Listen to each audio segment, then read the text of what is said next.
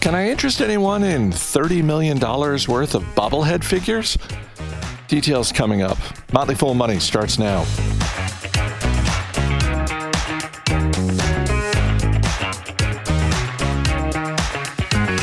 I'm Chris Hill. Joining me today, Motley Fool senior analyst Asit Sharma. Good to see you. Chris, good to see you. Let's start with cybersecurity, shall we? Sure. Shares of CrowdStrike are up a bit today after fourth quarter results were better than expected, and CrowdStrike's free cash flow appears to be flowing to the tune of $200 million in the quarter. What did you think? This is a company that really is making a lot of hay out of its subscription business. It is deep into the enterprise in uh, the cybersecurity business, keeps selling more to very large customers, and more of the components of its Falcon platform. The Falcon platform is this big, bad uh, platform that's informed by a lot of AI and it handles trillions of data points. The more customers use it, the more big customers use it, the more they want to buy in terms of modules. So I want to cite this one statistic from the conference call.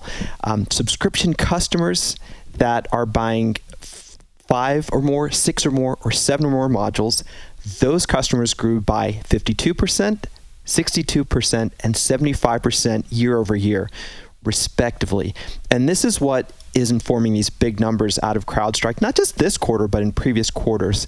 Uh, this quarter, they showed uh, annual recurring revenue growth of 48% year over year as you mentioned, they had that monster free cash flow of 209 million. You need to pay attention to that because you know on the books, uh, GAAP earnings are still negative. Although when they adjust their operating profit, that is a positive number of 96 million during the quarter. I also want to note here that they've got not just a foothold in the enterprise, but they're selling more and more to small and medium sized businesses clocking in at a total of more than 23,000 subscription customers total this quarter. One of the things we've talked about in the past is, you know, for a lot of people, cybersecurity is, uh, something that is obviously important. Uh, we've talked before about how businesses, you know, they're when they're looking to cut expenses, they're probably not cutting back on cybersecurity. But some people like to take a basket approach to investing in a particular industry. Do you think CrowdStrike is one of those that either needs to be in the basket or is at least worth considering for a basket of cybersecurity stocks? Chris, for years, I shied away from the cybersecurity industry just because it changes so rapidly. And to me, you know, watching these companies for the last couple of decades, it used to be almost like, what's the point here? I mean, the technology changes companies that are strong today they start to fade and new ones come on to the surface it seems like such a hard industry to invest in but i think this latest generation of companies is worth buying and holding and to me, uh, CrowdStrike is one that should be in your basket. The reason why is that it's not doing anything that is particularly unique in the areas in which it excels, like zero trust security endpoint security. But what it does better than almost any other company is offering these products and services in a way that's very lightweight. The agents are very lightweight. There's there's not much of a load on your system when you start using their platform. They make it very simple to uh, come in at an extremely low cost. So they're great at land and expand meaning thereby a small division in a company can start using their products and it can mushroom through the organization. The other thing that differentiates this company from many of its competitors is its successful reliance on channel partners. That looked to me like maybe a suspect way to, to market products and services. I always believe like a direct sales force that's going in and getting enterprise business is the way to go. But here, you know, they proved me wrong. I think 83% of their revenue came from channel partners.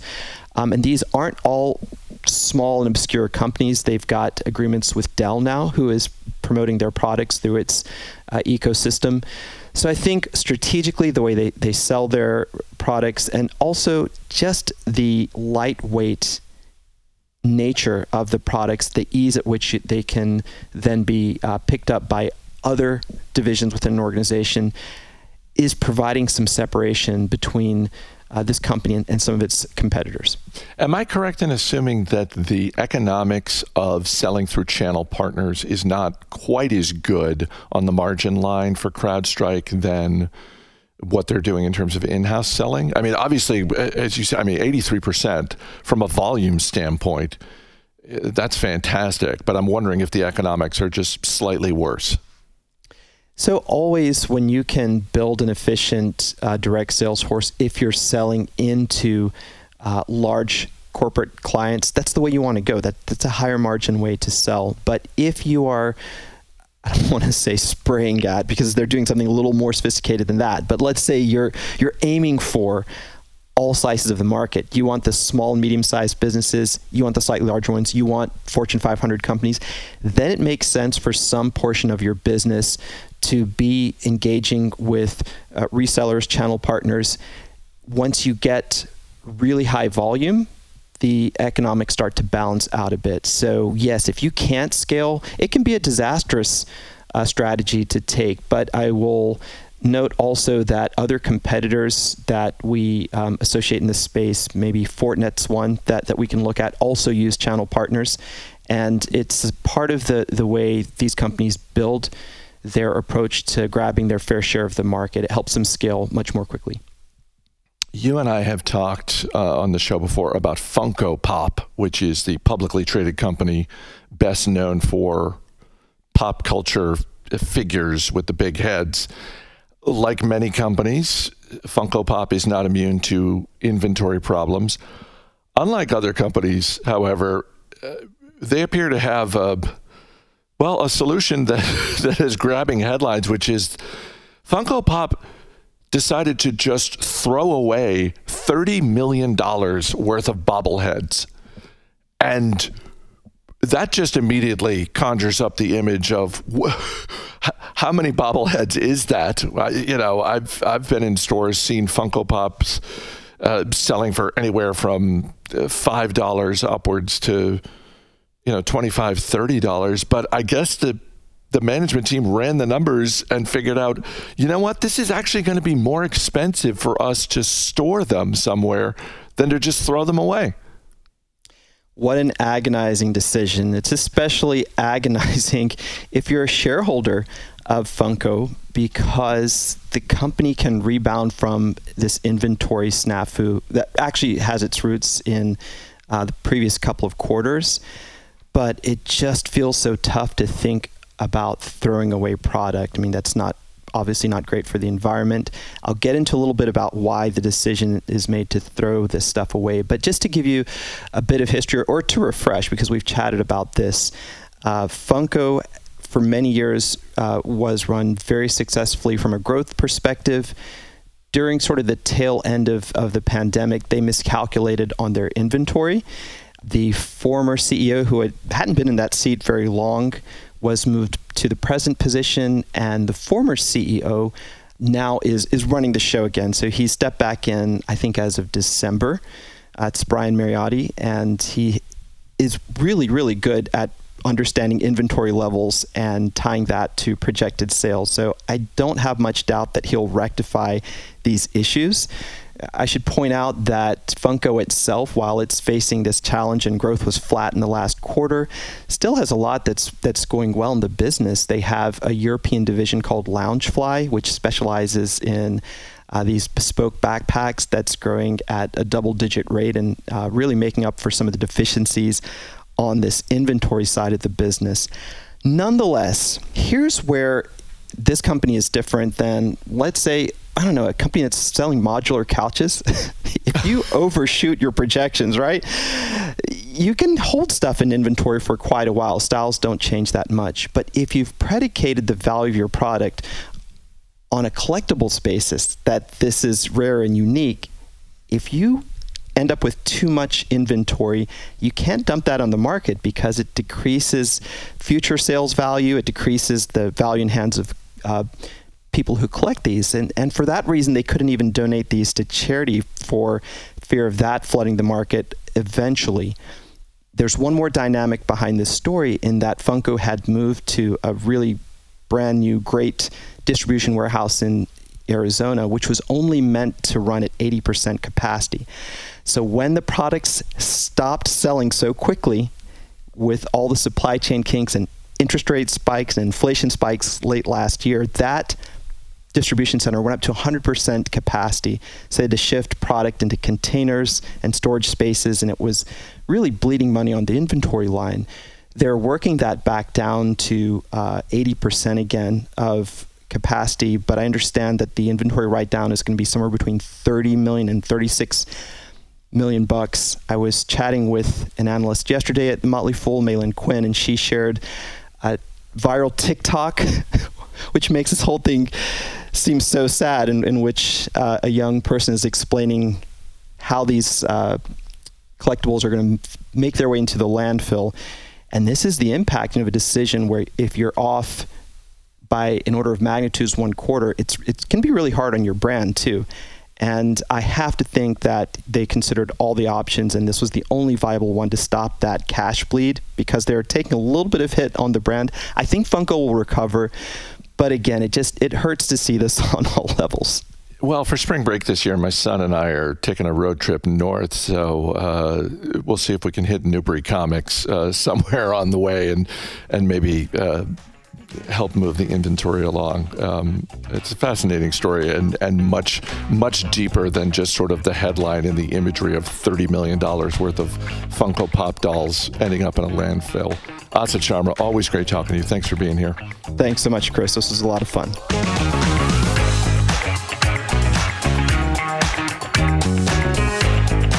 Have you noticed how six months ago there was a lot of talk about a recession coming in 2023? And here we are now, six months later, and it still kind of feels like a recession is probably six months away. Mary Long caught up with Gargi Chaudhuri, a managing director at BlackRock, to check in on some economic predictions that her team made last year and the case for bonds right now.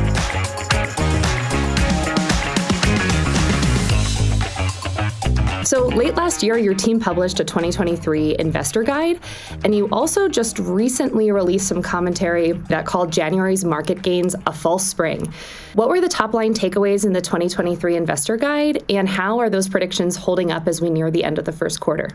So, uh, one of the things that we had talked about in the January 2023 guide, which, by the way, was written at the end of November, was just this concept that interest rates would stay higher for a longer period of time.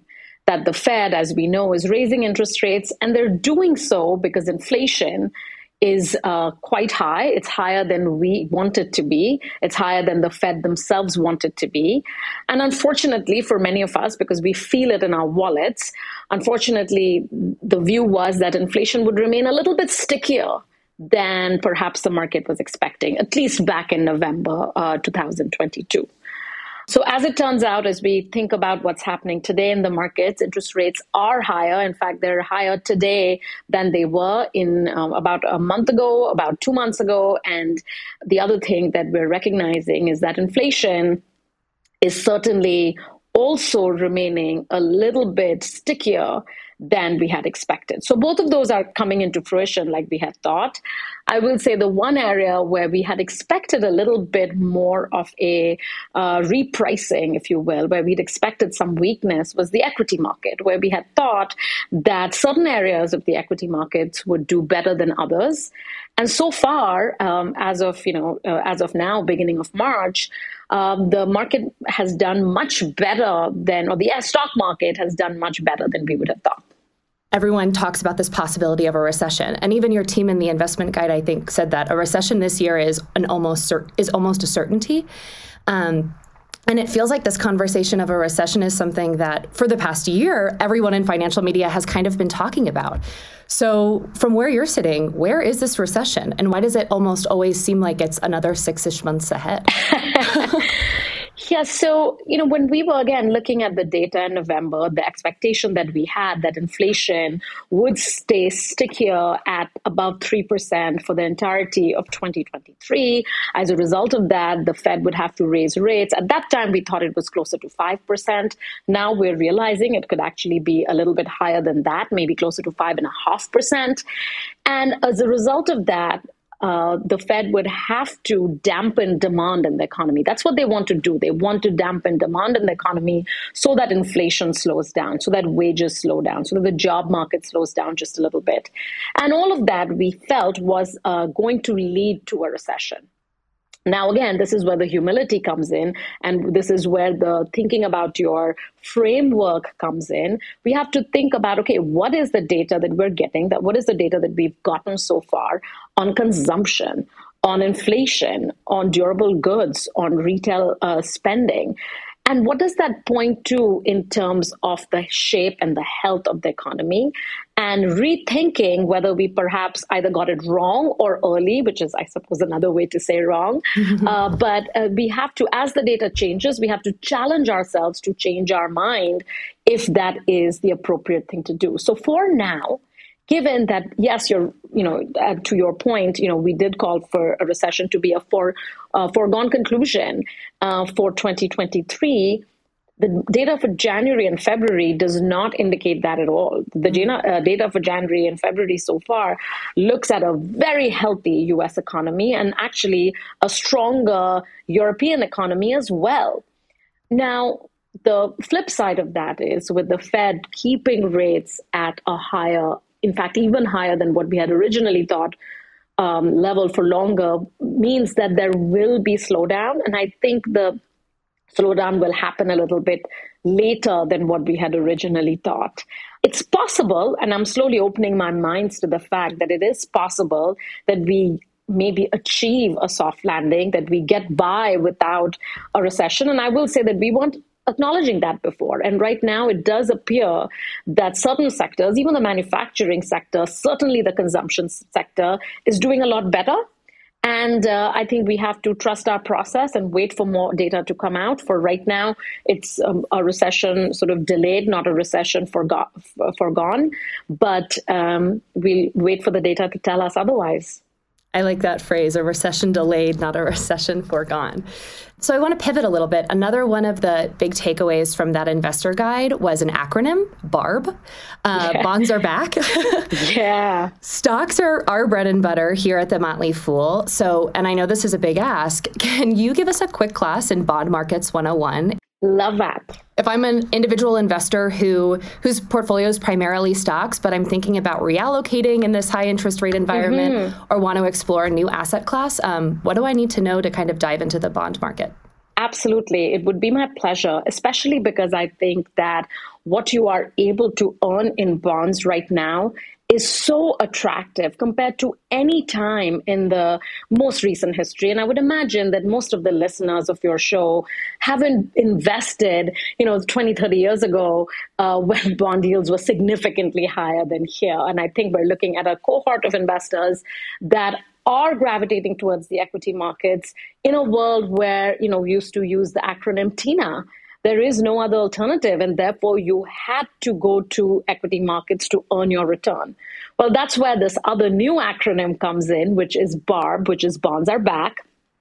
And uh, the reason that we talk about BARB, the reason that we talk about bonds being back, is that for many years, I mean, especially since 2020, when the Fed cut rates all the way to zero um, in response to COVID uh, pandemic to sort of reinvigorate the economy, you weren't really earning anything owning bonds. You weren't really earning a coupon. The point of owning bonds, and this is going back to your first ask, uh, Mary, um, the point of owning bonds is every six months you will own, uh, you will earn a coupon. You know what that coupon is going to be, and at the end of the period of the bond, so you can own a bond for two months, uh, sorry, for two years, three years, five years, thirty years. You can own different types of bonds. The safest bonds that are backed by the full faith uh, of the U.S. government are called Treasury bonds. Then you can have different uh, credit bonds that are issued by corporates, and depending on how highly ranked the corporation is, those types of bonds are called different types of bonds. They can be high yield bonds or they can be invest, investment grade bonds, bonds of other countries. Are also available to us. Um, so, you know, if you're looking at uh, emerging markets, so I'm from India. If you're looking at a bond from the Indian government, that is certainly available to you, but it will have probably a little bit more volatility. Uh, it, it, might you might ask for a higher coupon or a higher yield to invest in certain types of bonds that are not as safe. So the whole idea of investing in bonds is that it's the safer allocation in your portfolio. And how safe depends on which bond you allocate to. The idea is you put your money, you get a coupon, and at the end of the period of time that you buy the bond for, you get your principal back. Now, for the longest time, as I mentioned earlier, treasuries were uh, yielding absolutely close to zero.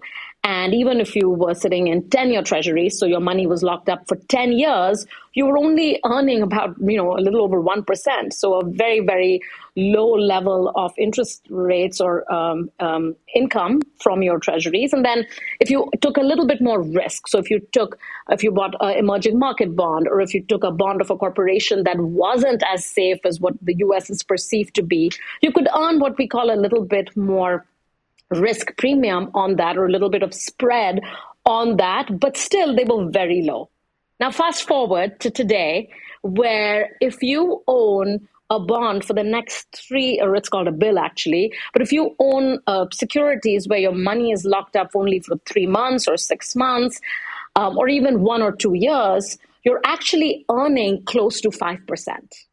And we haven't been in that environment for about 16 years since the previous financial crisis. So you can not only be in a very safe part of the um, market with treasuries sort of being backed by the government, but you can also earn a coupon earn an income that is pretty hefty at 5%.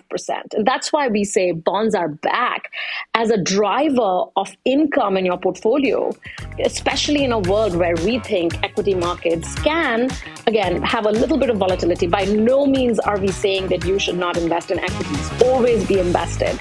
But also reconsider bonds in a world where you can earn 5%, locking up your uh, money for a very small or very short period of time.